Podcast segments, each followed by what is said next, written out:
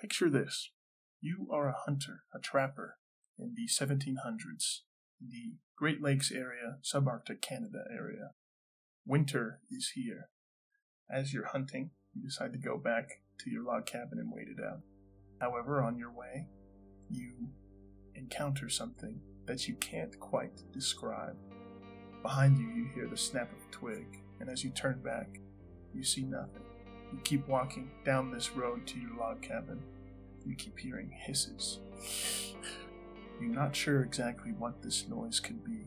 You quicken your pace as you head to your log cabin. The hissing gets louder and louder, closer. Sweat begins to drip from your forehead as you break into a full sprint, running for your log cabin.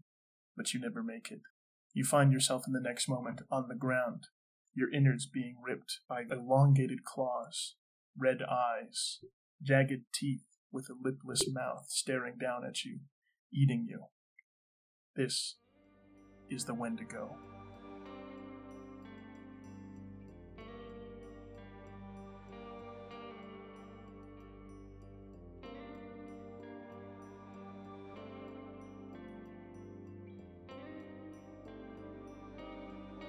Hey everybody. Hello, and hello. Welcome back to Lore of the Folks. It's time. Season finale.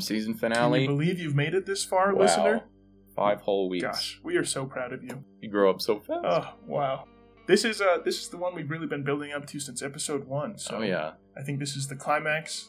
I'm incredibly excited to dig into this Wendigo episode. Now that we know the history behind it and sort of the factors that have influenced... Yes, the context. Yes, the context that shows where the story, the region the story came from and what inspired it and the lessons that it teaches. Yeah. About hunger and greed. So tell me, Landon, what is a Wendigo? Well, a Wendigo quite literally translates to the evil spirit that devours mankind. That's what Wendigo means. Mm. You got something else? No, that's pretty right on the money. Yeah.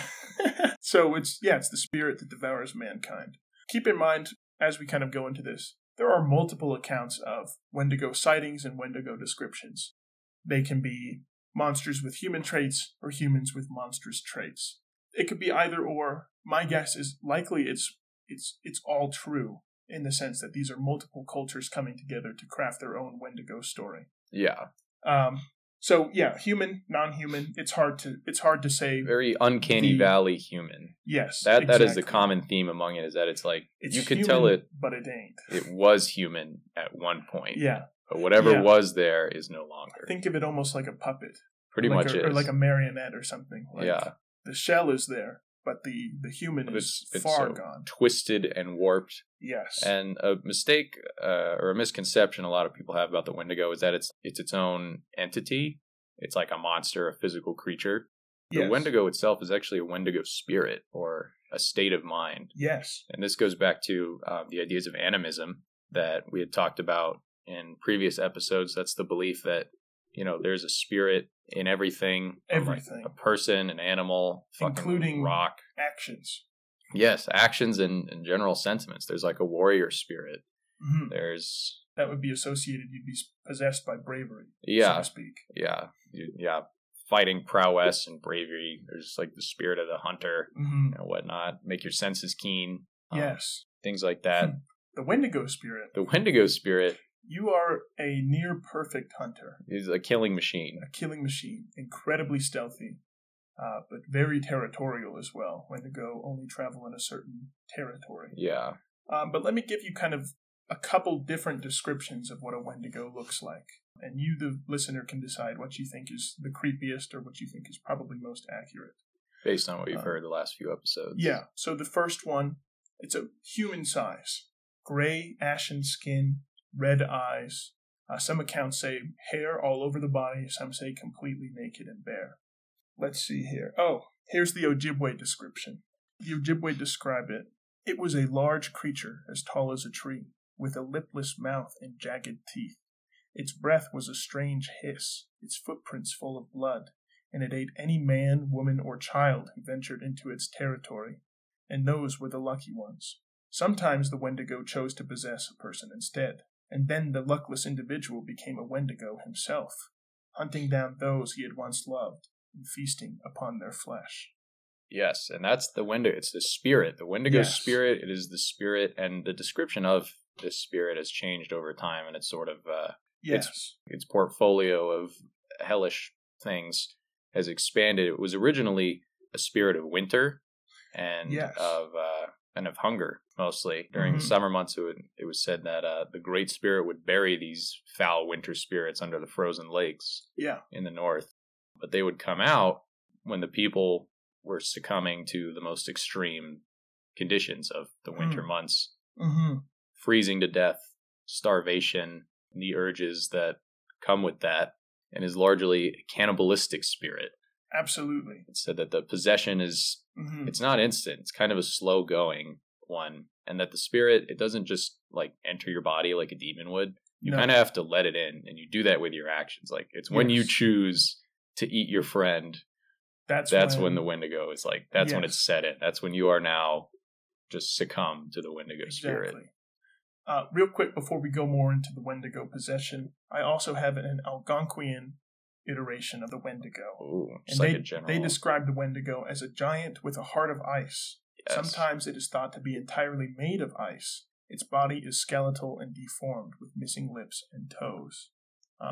Perhaps this could be a result of frostbite, the missing lips and toes. Yeah, the frostbite, the frozen heart, which could also signify, that they've sort of shut off their humanity. Yes. Any sense of empathy that they had is frozen over. Exactly. From hunger. Mm-hmm. All they care about is feeding. Yes. It's a bottomless pit. Yeah. So we've already kind of established cannibalism is the action that allows you to be possessed by a Wendigo. Yeah. And that's in the traditional, pre-colonial definitions of it. And this goes beyond, premeditation. This goes beyond, the psychotic delusions of, I need to eat my friends. This is even in a survival case, which we're going to unpack here later. Yeah. But even in cases of extreme survival, starvation in winter, it is wrong. Very taboo. It is very taboo to cannibalize even in the name of survival. So it's those that are the Wendigo possessed. It's not a premeditated thing. It's just the very action itself of devouring human flesh. Yes. It's those that go against what would be best for the group. It's sort of that selfishness. Yeah. That you just I'm need hungry. To feed. Yeah. I need to feast. I'm hungry. And in that sense, it's symbolic of kind of the animal barbaric nature when it comes to the fight or flight responses. Mm-hmm. And so for Native Americans, it was important to keep a cool head even in dire straits. That's the lifestyle, really. If you're up in if you're subarctic hunter-gatherer, there's going to be stretches where food is scarce. You're just going to have to hold, and you're going to have to be smart about it and how to find food and not eat your friends. Absolutely, because it's not very sustainable to just eat your friends every time you get hungry. Yeah. Last episode, I talked about the Sandy Lake tragedy, in which the U.S. government effectively starved people during wintertime. Even on their journey back, though, none of them resorted to cannibalism. And there was another 200-something who starved to death on the way back? It was approximately 350 deaths in total. Yikes. Of starvation, disease, but none of them would devour each other. And that's just their cultural taboo, even in times of dire necessity. Becoming a Wendigo, it's a fate worse than death. It is. Yeah. Essentially, you're cursed. You're possessed for the rest of your days. Yeah. You're possessed until you're killed by very complicated means by everyone else. Yeah. And the means to kill a Wendigo I've seen are different. The effects of a Wendigo's presence are felt by everyone. It's not like you just become this killing machine and run off into the woods. The Wendigo would actively hinders the rest of the tribe. Yeah. It will eat all the food in the area. Mm-hmm. And so that come winter, all the trapping game, everything. Yeah, everything just gets devoured. And it'll do that before it's just it's not like a werewolf that's just going to go on a killing spree in the village. It's more like a stalker. It's just a malevolent presence. That's the thing is it's intelligent. Yeah. It's intelligent. If you're out on your own, say you're hunting alone for the tribe, it will seek you out and hunt you as if you were prey. Yep. Effectively also weakening the tribe by killing its hunters when it went off alone. It's going to kill all the game, and then it's going to kill the hunters, and then until there's nothing left, pretty much. Yeah, the people who don't know how to hunt are out there now, and that's just easy pickings. Yeah, exactly. And then eventually, community will be weak enough that it could just walk into town and fuck shit up. Exactly. And once it does that, it'll eat everyone. Yeah. And then, essentially, it starves to death. So this creature never stops eating. It's never satisfied with its fill. In the Cree story that I read about it, it's that is a way to kill it. Yeah, to starve it. To starve it or to poison it. Like, to feed it dangerous things, because it'll just eat. Yeah, it'll do whatever. So interesting. So if you give it poisonous food. Yeah, poisonous food, or in the story I read, a woman just fed it boiling fat and coals. Oh. And it just ate it and it melted from the inside out. Oh, interesting. Died. Oh, I actually think I read that too. They have bear fat. They use bear fat. Yeah, it was like bear. That was the story of Birdstick. Mm-hmm. Did you read that one? No. Tell me about Birdstick. Ooh, Birdstick. So Birdstick, this is sort of like pre-colonial Wendigo, where it was a thing born of starvation and frostbitten winter feelings. Mm-hmm. And it would just sort of stalk a community. So Birdstick and her mother, I believe, they lived on the fringes of their society. It's the little cottage out in the woods. That was their house. So a dangerous place, but their father was a trapper, so they kind of had to live out there. And one winter, he just went out one morning, and he never came back. Mm. And so Birdstick was forced to do all the trapping now. Birdfoot, fuck me. Anyway, sorry, Birdstick. But Birdstick is forced to do the trapping now, and then her mother sort of maintains the homestead. Mm-hmm. And so she would bring rabbits, and she said that her mother would make the most delicious rabbit stew. But then all the rabbits started disappearing. Mm. And so she would have to go further and further out into the woods during this winter to find food so they don't starve to death. Wow. And on one trip, she sees a Wendigo. Mm. And the Wendigo, as she described it, is very similar to how you described it. It's tall, sort of deformed-ish humans, got gangly arms. Yes. It's translucent white frostbitten skin full of blisters and boils. Yes. I've also read that they're emaciated. Yes, very emaciated. They look like they're starving. They do look like they're starving. You can see the bone and skin kind of very, very clearly. In this description, its ribs were almost protruding through its paper-like skin. Nasty. Its bones were popping out of it. Yeah. It had no lips. It said that the Wendigos and their endless desire for human flesh will chew their own lips off just to eat something. Nasty. As they wander the frozen wilderness. Mm-hmm. So it has no lips. Its teeth are curved inward so it can shovel food into its mouth more efficiently. Yeah. Jagged too. Nothing to escape. Oh, yeah. It had a tongue, a weird froggy tongue that would come out to better shovel food into its mouth. Mm-hmm. As it did. And it would just stand there and stare at her. This isn't a lot of modern descriptions of the Wendigo have it as this unstoppable killing machine that's more akin to a European werewolf. Yeah. And this is a lot due to the very first European description of a Wendigo is by a Jesuit missionary named Paul Lejeune, discussing, I believe, what some tribeswomen were telling him. And he literally just writes it down. He's I don't know, some kind of werewolf. Yeah. Well, yeah, that's pretty much his description of it. I read that in the introduction. It was it had the... Yeah, they were veritable werewolves. And that's where a lot of the modern debate... a lot of people just think of it as North American werewolf with antlers and that sort of... Yeah, the deer skull for a head. Yeah, that's kind of the pop culture depiction. That's the pop culture Wendigo. Yeah. True Wendigo looks more like just an emaciated, fucked up, frostbitten person, not person. Yeah. And it appears that they also become taller when they're possessed. They do get a little taller. And Some tall tales I've read, it's they're as tall as trees. Oh, wow. But as emaciated as a man, so they're just really nasty. I almost think of Siren Head. You know that Siren Head, a little Slenderman looking deal. Nasty. Without the suit, yeah. I've also heard they smell rank. Yeah. Since they're rotten. This is a dead body that's pretty much just being puppeted around by this winter spirit. Mm-hmm. They smell like rotten frozen flesh. Or I've heard one description is it smells of boiling blood and hair. Oh, just the area gross. You could tell a Wendigo's nearby. Kind of an irony. Yeah, just by the nasty smell. Burnt. Yeah. Ugh.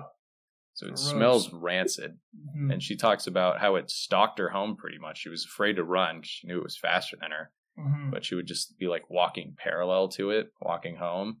Ooh. And then it would just keep sniffing around and they just make eye contact and follow her home. Oh, just a very creepy affair. Yeah. She eventually made it home to her mother and she's like, Mom, there's a fucking Wendigo outside. Yeah. Mommy, sweet mommy, I'm scared. We got a big old problem. They heard footsteps on the roof, trotting around, looking for a way in. But her mother remained calm. She had finished making her rabbit stew for the evening. She, poured the stew in. Then she poured the fat back into another bowl and started boiling it over the fire. and then she opened the door, and she called out to invite it inside. Interesting. And she invited the Wendigo inside. It like creeped in and just stared at him. Birdstick is shitting her pants right now. Like, why did you just let this fucking killing machine in? As would anybody. As anyone would. Yeah. And then the mother, she pulls up a seat for this thing, and it sits down. She's like, Birdstick, sit down. We're going to have a nice dinner. She greets it as their father. Oh, God. So the father is the Wendigo? That's sort of what it's insinuated, is that it's never expressed, huh? It's never specifically said, but sort of insinuated that he had gone out hunting and he froze or starved and he got so desperate. He ate another man. Maybe he ate someone or something like that. And then now he's the Wendigo that's been plaguing this village, eating all their food. She invites it in. She serves them both rabbit stew, so most delicious rabbit stew to date. Mm. God, this I wish I could have a taste. A person? No, a rabbit stew, bro. Oh. What? I'm not a Wendigo. You fucking Wendigo? No. You got the psychosis? This thing eats pretty much all their food stores for the winter. Birdstick's like, Mom, what the fuck are you doing? She's like, trust me. Yeah. This thing, and every time it finishes a bowl, it just looks back at her, hungry. Like, it'll never be satiated. Uh-huh. And Birdstick's like, we're going to run out of food, and then it's going to eat us. But then her mother goes to the stove.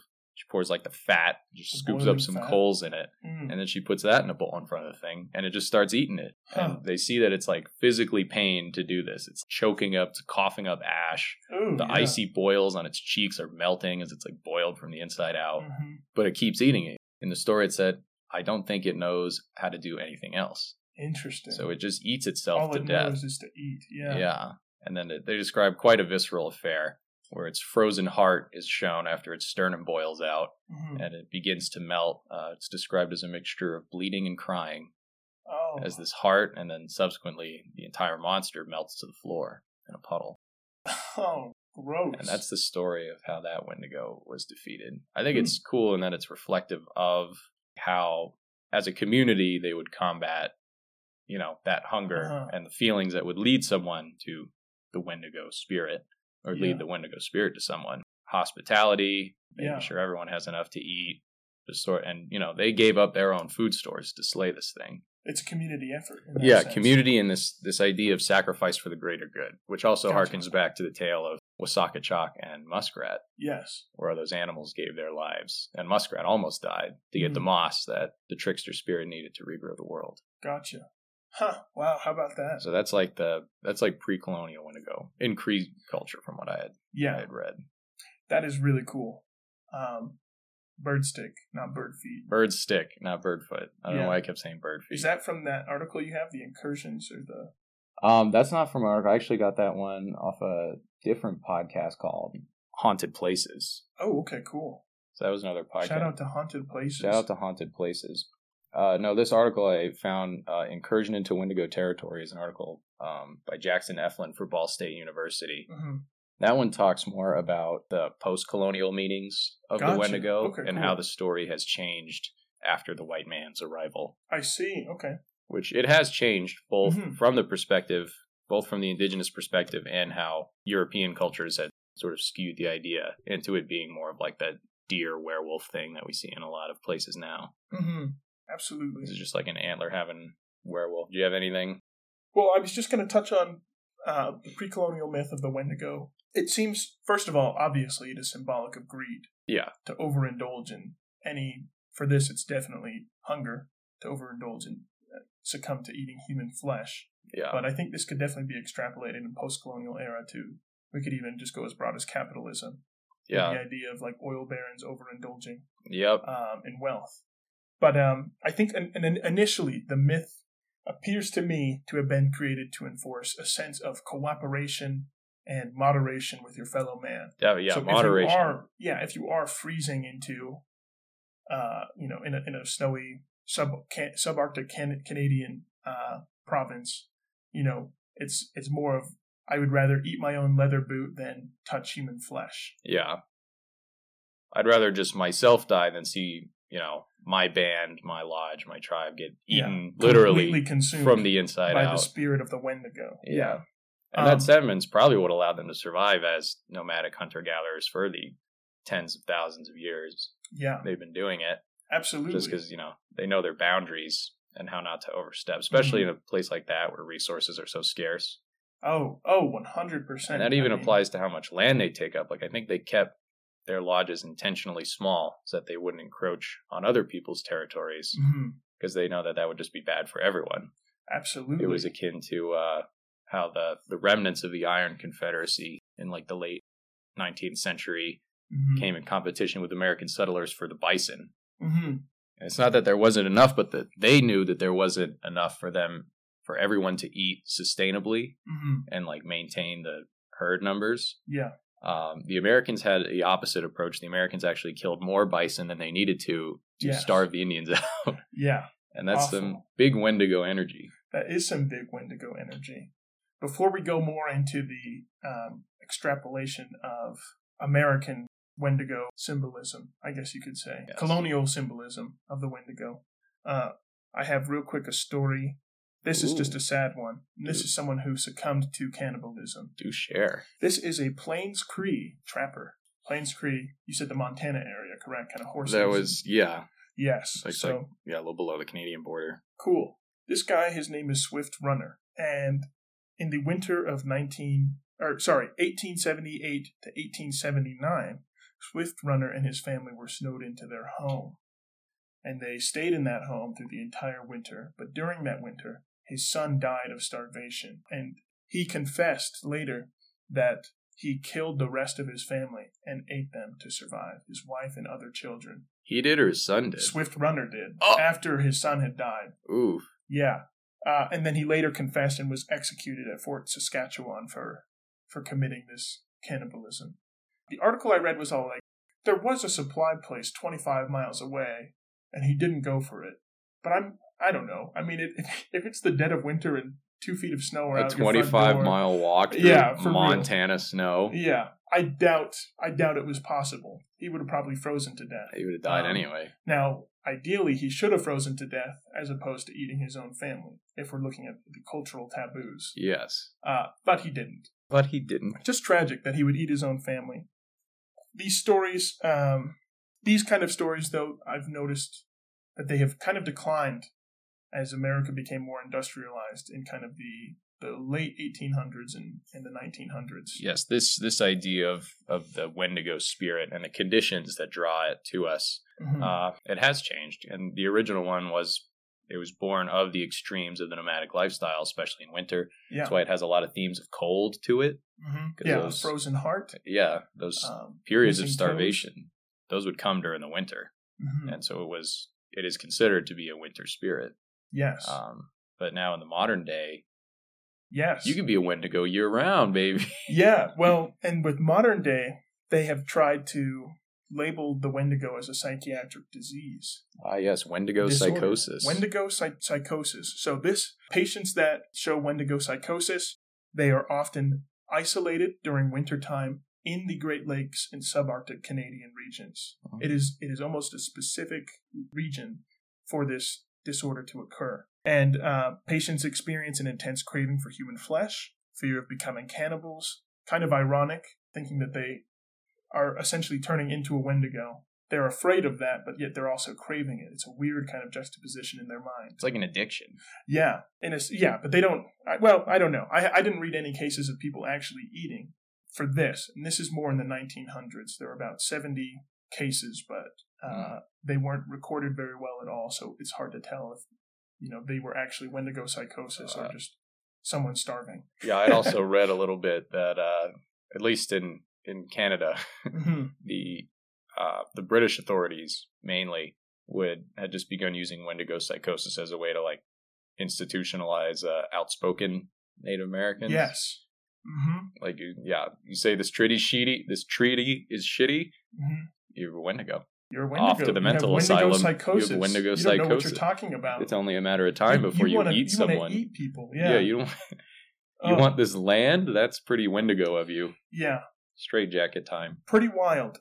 Wendigo psychosis, I mean, it's hard to tell. Is this essentially a made-up disorder kind of propagated through culture? I've seen that's the description of it. It's a culture bound Yes. Disorder. And it's a culture bound specifically to the Great Lakes area. Yeah, to those First Nations, those Algonquin-speaking nations. Exactly. So the mythos is already there, and now it's almost an attachment to kind of modern medicine. Yeah. Modern psychiatric observations, I guess. Psychiatry is just the most fucking wild practice of medicine. There's just so much made up shit. Yeah, for real. I mean, yeah, who's to say that Wendigo psychosis is real? Who's to say that it wasn't coined just to institutionalize rowdy Native American prolific speakers? Yeah. I mean, there's so much data in either avenue you go. It's hard to tell what's real and what's, myth. It was the term itself was coined because while there were relations between those Algonquin tribes and the mm-hmm. British, they would come to the British, medicine men. They'd come to doctors and be like, "Hell, my daughter's turning into a Wendigo." Yeah, and they're like, "What the fuck is a Wendigo?" Yeah, they didn't know. Craves human flesh. yeah, it's a psychotic break, and yeah, they probably had a psychotic break, and that's what psychosis is. It's a complete break from reality. Yeah, and that makes sense because they also have delusions of becoming a Wendigo. Whether they think their toes are falling off or that they have no lips, yeah, or something like that, they truly believe they're transforming into a Wendigo when they undergo this psychosis. Yeah, so you probably have a mental breakdown. You're hungry. You just put the two together, and in your own mind, I mean, the Wendigo's probably that was the horror story you tell around the fire. Yeah, dude, I'm gonna tell this story around the fire, no doubt. This shit it's creepy as fuck. Wendigo's scary ass. Oh. And especially when that's the lifestyle you lead, that nomadic lifestyle, mm-hmm. and it's a very real risk of... Yeah, you very well could be starving. You could evolve into eating your fellow man. Yeah. And that's a thing. So mm-hmm. I could definitely picture that someone having a psychotic break would have some Wendigo associations. Absolutely. That or the Wendigo spirit's real. And we're just fucking that's what I was going to... We'll leave that to the listener. Is it truly a superstition? Or is this spirit an actual... spirit, kind of similar to the Greek gods, how if you believe in them, they still exist. Yeah. So is it Wendigo psychosis, or is it an actual spirit? They got the spirit in them. Yeah. Have you heard the conspiracy theory that the national parks are a cover-up by Teddy Roosevelt to corral the Wendigos? Or basically just... Tell me more. So it's you said that they were territorial. They don't leave a specific area very much. They're very territorial. They're also very hard to kill. Yeah. That's the thing. It's they're essentially... They can only be killed either through kind of Algonquian ritual, or spirits. Kind of like how your story was, like boiled fat and coal. Yeah, and after the Wendigo had begun to be very closely associated with the European werewolf, mm-hmm. That sort of skewed perceptions on it. Stories told by colonists about the Wendigo were basically just it was a deer werewolf, and you had to kill it with fire. That was it. You had to kill it with fire, mm-hmm. which is sort of lost in translation, I guess. Yeah, or it seems kind of like a cheap cop-out for the spirit of the Wendigo. And it is ritualistically in those Algonquin stories about it and about killing it, you need to melt their heart. You do. And that's through either getting, a shaman to do mm-hmm. it ritualistically, or in the case of Birdstick, they melt its heart, not only by making it eat boiling fat and coals, but with the hospitality of giving it a hot meal. Yeah. That sort of relieves the society of the Wendigo spirit. And those stories are, the traditional lessons of the Wendigo spirit. Absolutely. And that brings me, I believe it was an Ojibwe ritual, is literally a reenactment of someone becoming a Wendigo with mm-hmm. some herbs and smoking, in the process. But basically it's almost like a satirical reenactment of somebody eating a fellow man to become a Wendigo. Mm. And this sort of ritual of showing the Wendigo its possession, for whatever reason, kind of expels it from the body, from existence. Here with the old swiper, no swiping. Yeah.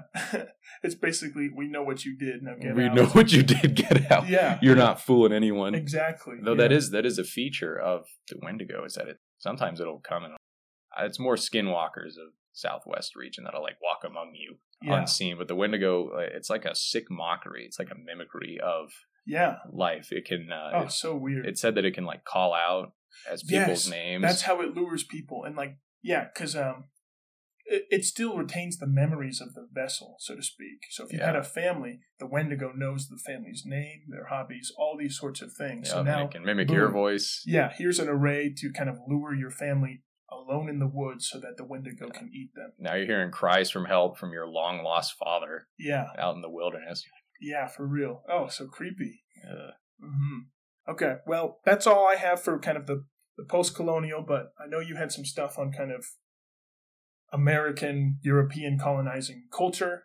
And then I think we can probably wrap up with pop culture and what the Wendigo has turned into. Yes, what it is now. So yeah. Mm-hmm. So the Wendigo, the perceptions of it have shifted. I'll start with how the Europeans themselves had shifted it. Mm-hmm. And it just turns into like another monster story, action-packed.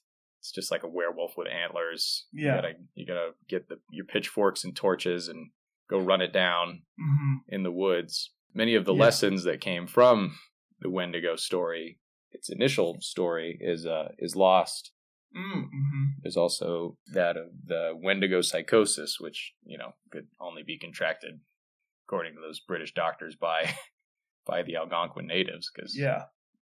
Or just isolated individuals. Yeah. Pretty much, yeah. I mean, it makes sense. Like, if you're a trapper alone in the winter, you could definitely go insane. You could just waiting for it to pass while you're also starving. You're starving. But yes, the majority for sure were Algonquian patients. Winter goes a month longer than you thought it would.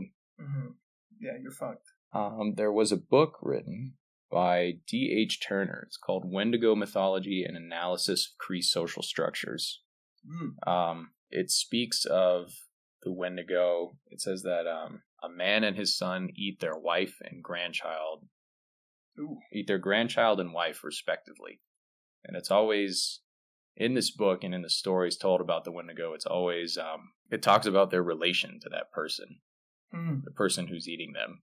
And it really tries to hammer the idea of that home, like, you're eating your family. Yeah. Come on. For real, yeah, both literally and symbolically. Yeah, and that shit sits with you, and it's the revelation of that is only going to drive you further insane and make it that much easier for the Wendigo spirit to take over. Mm-hmm. And it's this idea that the Wendigo is this sort of snowball effect that takes over you. And that has been translated. It's a process. It's not, it's not instant. It's not Annabelle instant possession where you're instantly evil all the time. It's... Yeah, you slowly get taken over as it prods at you. But it's when you make the choice to cannibalize someone or overfish, overhunt, all that stuff. That's when you invite it in. Mm-hmm. And then at that point, you're at a point of no return. You're a Wendigo now. Yeah. They attribute this a lot, like you were saying, to like American oil barons, American loggers, American hunters, those who just way overstep their bounds in this suicidal ideology of never-ending growth. It's the disruption of the natural world in that sense, Yeah. A logging company could completely deforest what was once, a sacred forest in Native American culture. Yeah, a forest that you could, if you played your cards right, live out of indefinitely. Live off of. Yeah, live off of indefinitely. Yeah, your entire culture could do that. As well as allowing the other creatures and plants of that forest to live indefinitely as well, because you don't overhunt them to the point where they can't mate anymore and stuff like that. Americans don't fucking do that. I wonder if kind of the pale complexion of the Wendigo was pre-colonial or post-colonial in the sense that, like, European colonists were very, very pale-skinned compared to the Native American counterparts. That they were, yeah. And I wonder if that almost has a symbolic nod to kind of the cannibalistic nature. They're essentially, the U.S. government was eating their fellow man. Yeah. The Native Americans out of house and home, pretty much. And themselves, really. Like, we're seeing the consequences of the overuse of resources. Oh, yeah. Right now. Oh, yeah. I mean, we could look at fossil fuels, too. Yeah. We're too big. Too big. Too thick. Too big to fail, am I right? Dab. I just dabbed on him. Yeah. But the Wendigo spirit was very easily, it didn't take much to attribute it to the white man. And that is a good question, is whether or not this pale skin is reflective of. Yeah, was it created pre or post-colonial? I don't know. And I guarantee. Well, I would surmise that post-colonial it is definitely in relation to the American. Oh yeah, man. Post-colonial, 100%. Mm-hmm. Pre, I don't know. Yeah. I'm not sure how skin really changes upon death and freezing. You lose color. Okay. You definitely become more pale, but yeah, I don't know. Again, like the rest of the myth, it probably shifted as well. Yeah. Yeah, for all we know, all these myths that we could be reading could have been post-colonial reiterations. And in that sense, maybe something was lost in translation. But we don't know. We don't know. Who knows? We're just having fun. In this text by Jack Eflin, he describes the Wendigo's devouring nature in relation to colonials, not just for hunger and food and resources, it's for land.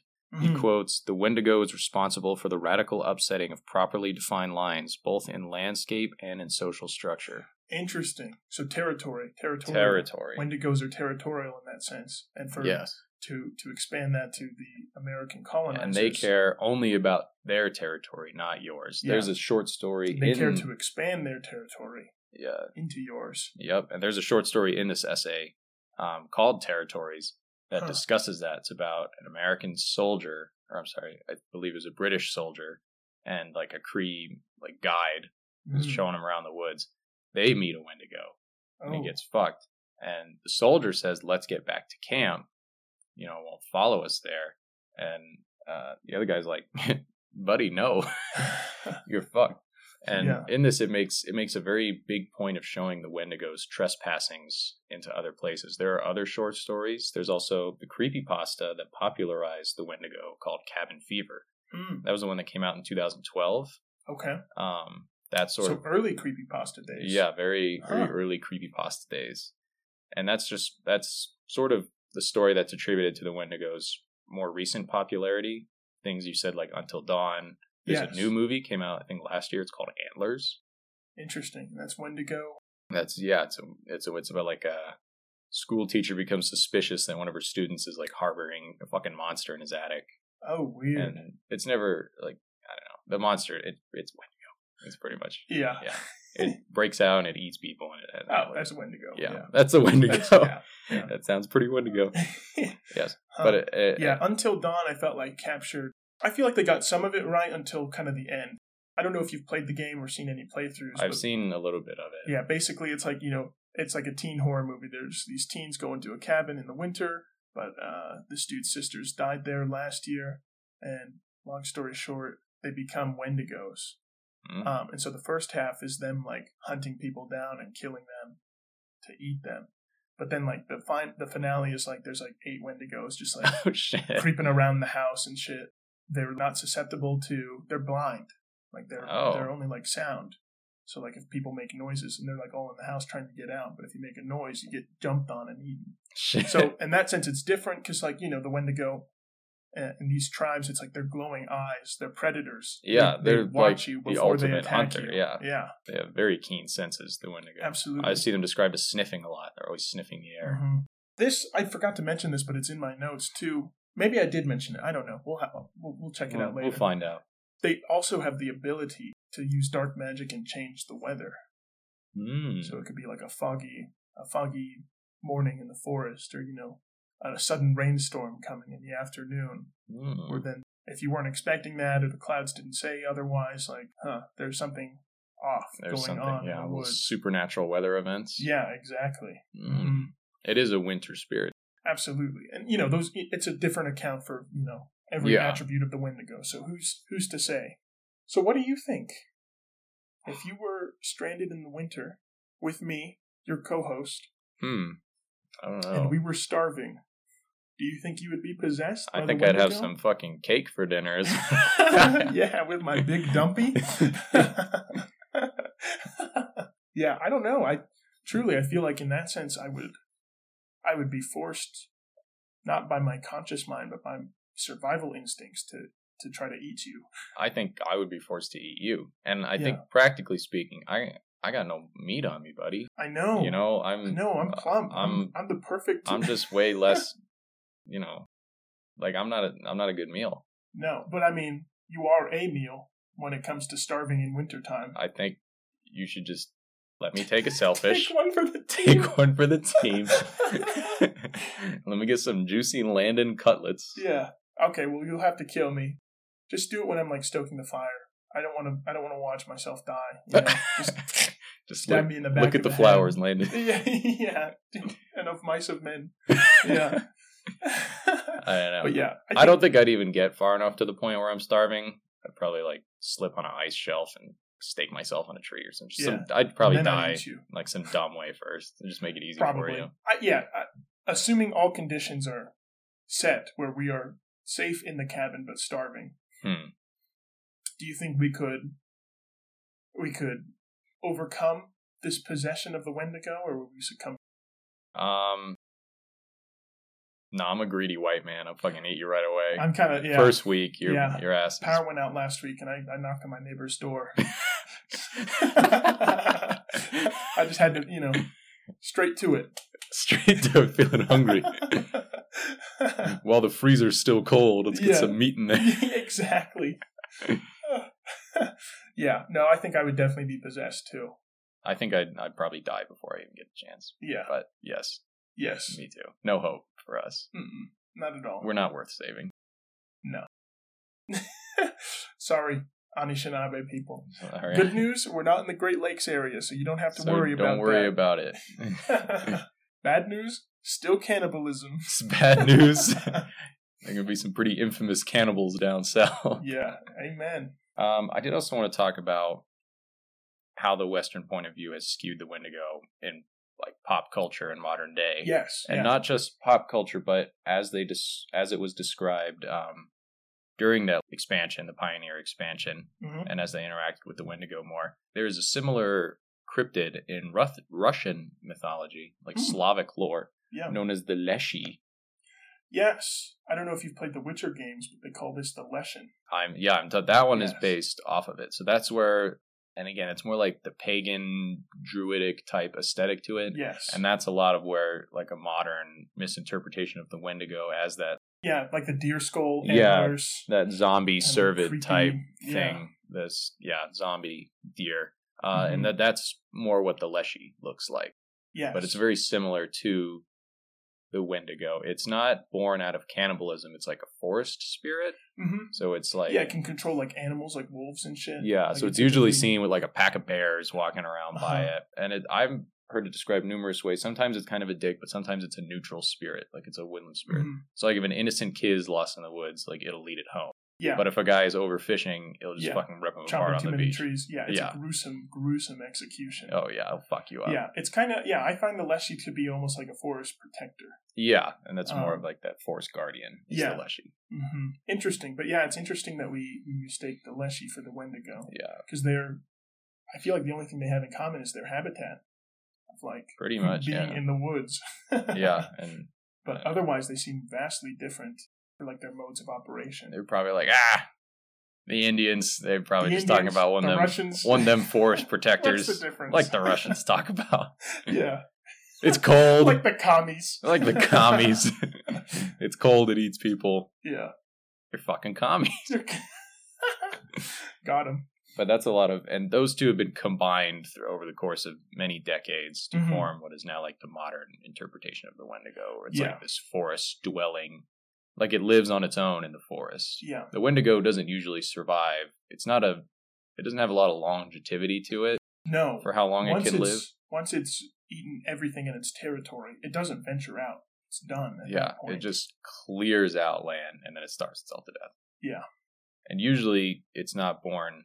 Well, it can be born, like, in isolation, but it will usually, like, it seeks people out. A lot, and it like stalks them since that was its previous life. Mm-hmm. It has like this weird emptiness. That's what it's described as. It's described as empty in all things. Mm-hmm. So it's a ravenous hunger, but it's also like empty on the inside. Like it needs like some community in whatever sick, twisted form it desires it in. Mm-hmm. Mostly just a community to eat. Damn. Like we saw with Birdstick, like it didn't gore them as soon as she opened the door. She invited it in. She treated it with a sense of humanity. Yeah, which it kind of recognized, I think. Yeah. And so it opened itself up to the hospitality and all the food. I'm sure if they fed it all their food and Mom didn't have a plan, it probably would have just eaten them. That's what I was thinking. I feel like that'd be a good horror story. If like his mom invites the thing in and just starts feeding it, but then like starts freaking out of like it won't stop eating. And they're running out of food. Yeah, and so like it's just it's a ticking time bomb before they get eaten. And it would always look up. It would stare at Birdstick while her mom was getting the next course. Oh, weird! I could just see it like drooling or something. Oh yeah, it was so creepy. Yeah. It was a creepy story. Damn. Yeah, I'll have to look at that. That sounds really cool. Yes, but she had a plan on how to kill it. If they didn't, definitely would have eaten him. A few things where the Wendigo is mentioned in modern society. Yeah, like pop culture. Yeah, like you said, The Witcher. It's a monster in The Witcher. It's in Until Dawn. Definitely a couple films that we already talked about. Antlers is a big one. The Ancient Magus's Bride is a Japanese anime. Huh. That features, I don't know much about it, but it has that Wendigo-like, that... Cool, so it's almost introduced itself into, like, even Eastern, like, Japanese culture. No, by no means through, like, any folk relations. It's more like it had been skewed into Western pop culture, which had then been seen and in the East. And then skewed even further. So now it's pretty much like the pop culture Wendigo in anime.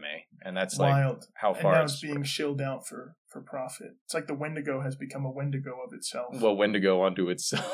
Yeah. Yep. It's the shell of what it once was in pop culture now. Where now it's just a scary monster, whereas before it was, this idea of cooperation with your fellow man. Pretty much. That's fucking deep, bro. That's fucking deep, bro. White man bro. Ruins everything. I got my floaties on. We're sinking. That's deep. Is that Beaver? I think I'm going to fucking die. Beaver, is that you? Oh, that's good. But yeah, so in modern Wendigo tales, it's like just this fucking forest-dwelling berserker with antlers. And that was all we were able to derive from this deep tale, this cautionary tale of greed and hunger. The history's greediest people have managed to turn it into a way to make money. Yeah. Ironic. I'm going to start blasting the national anthem over there. At this part. They're going to close out. That's funny. Let's get like some ear rape. Like... Oh, that would be good. But that's what we have on the Wendigo. Is there anything else you wanted to... That's all I had too. This season has been really fun and I really like the format of our podcast, where we could kind of pull from our past episodes to kind of further our understanding of the Wendigo. Yeah, in this episode. And that's going to be the general theme of the show: is that we're gonna deep dive into a culture, a region, a history, and we're gonna use what we learned from that to sort of unpack their myths behind it, whether it be cryptids or gods or tales, pantheons, however you want to do it. So hit us up on social media, see what you would like us to dive into next. Anywhere in the world is game. Anywhere. Any mythical creature you want to learn about more, we will really dig into in depth. The society behind it. We picked, North America to start. There's definitely other places in North America that I want to touch. You were talking about the Inuit. Yeah, the Inuit, like ghost polar bear would be really cool. Yeah, the spooky polar bear. I'd like to get some Southwest region, like Navajo skinwalkers. Yes. Those are horrifying. Cool. And then South America, too. We got Mexico's the Chupacabra. And then you've got, I don't even know what crazy what shit's in South America. Basilisk, I believe, is one. No. Well, I don't know. That could have been from Spanish culture mixing. That might be it. But, there's Quetzalcoatl, which is their, like, thunderbird god, pretty much. They're giant god. Serpent bird thing. I don't know. It's weird. The sky serpent, whatever it's called. Mm-hmm. Yeah. And then, that Central America area as well. We got the Aztecs, their sun gods, and a whole bunch of cool stuff. Yeah. That's just North America. Yeah. I'm also interested in African's got some cool stuff. African mythologies, African monsters, to see how that works in their culture. Yeah. Why it's a story. That'd be sick as well. My favorite that I would like to research comes from Japan. It's a lady. She hides out in your porta potty, and she'll just pull you in when you go to take a shit. That scares me. She just grabs you by the cheeks and yoinks you in. Damn, bro. And that's all I know about it. She got a good grip. Damn. But that's all I know about that one. It's just like the fucking Japanese toilet spirit. Weird. It just drags you in. And... Japanese. And South Korean, too. I don't know if you've seen The Wailing. I've not seen The Wailing. If you have Prime Video, you put that on your list. All right, The Wailing. It's really good. Mm-hmm. Really good. But that talks about a bunch of like the good spirits and bad spirits that watch over communities themselves, and kind of this eternal struggle for like good versus evil. I haven't seen that. I know in the Eastern myths, like the idea of spirits watching over communities is a big thing. I've seen it's very big. Spirits, in the sense, I almost think that it's similar to like the animism of North America, that the community itself kind of hosts a spirit, and based on like that community's health, like that spirit is either good or evil. But we can research that. We'll go into it. Yeah, but definitely. Yeah, hit us up on social media. I'll have links in the description, but Lore of the Folks, Facebook. Yeah. Season 1. Thank you so much for tuning in. Thanks for tuning in. We will see you next time. 2 weeks from now. Goodbye. Bye-bye.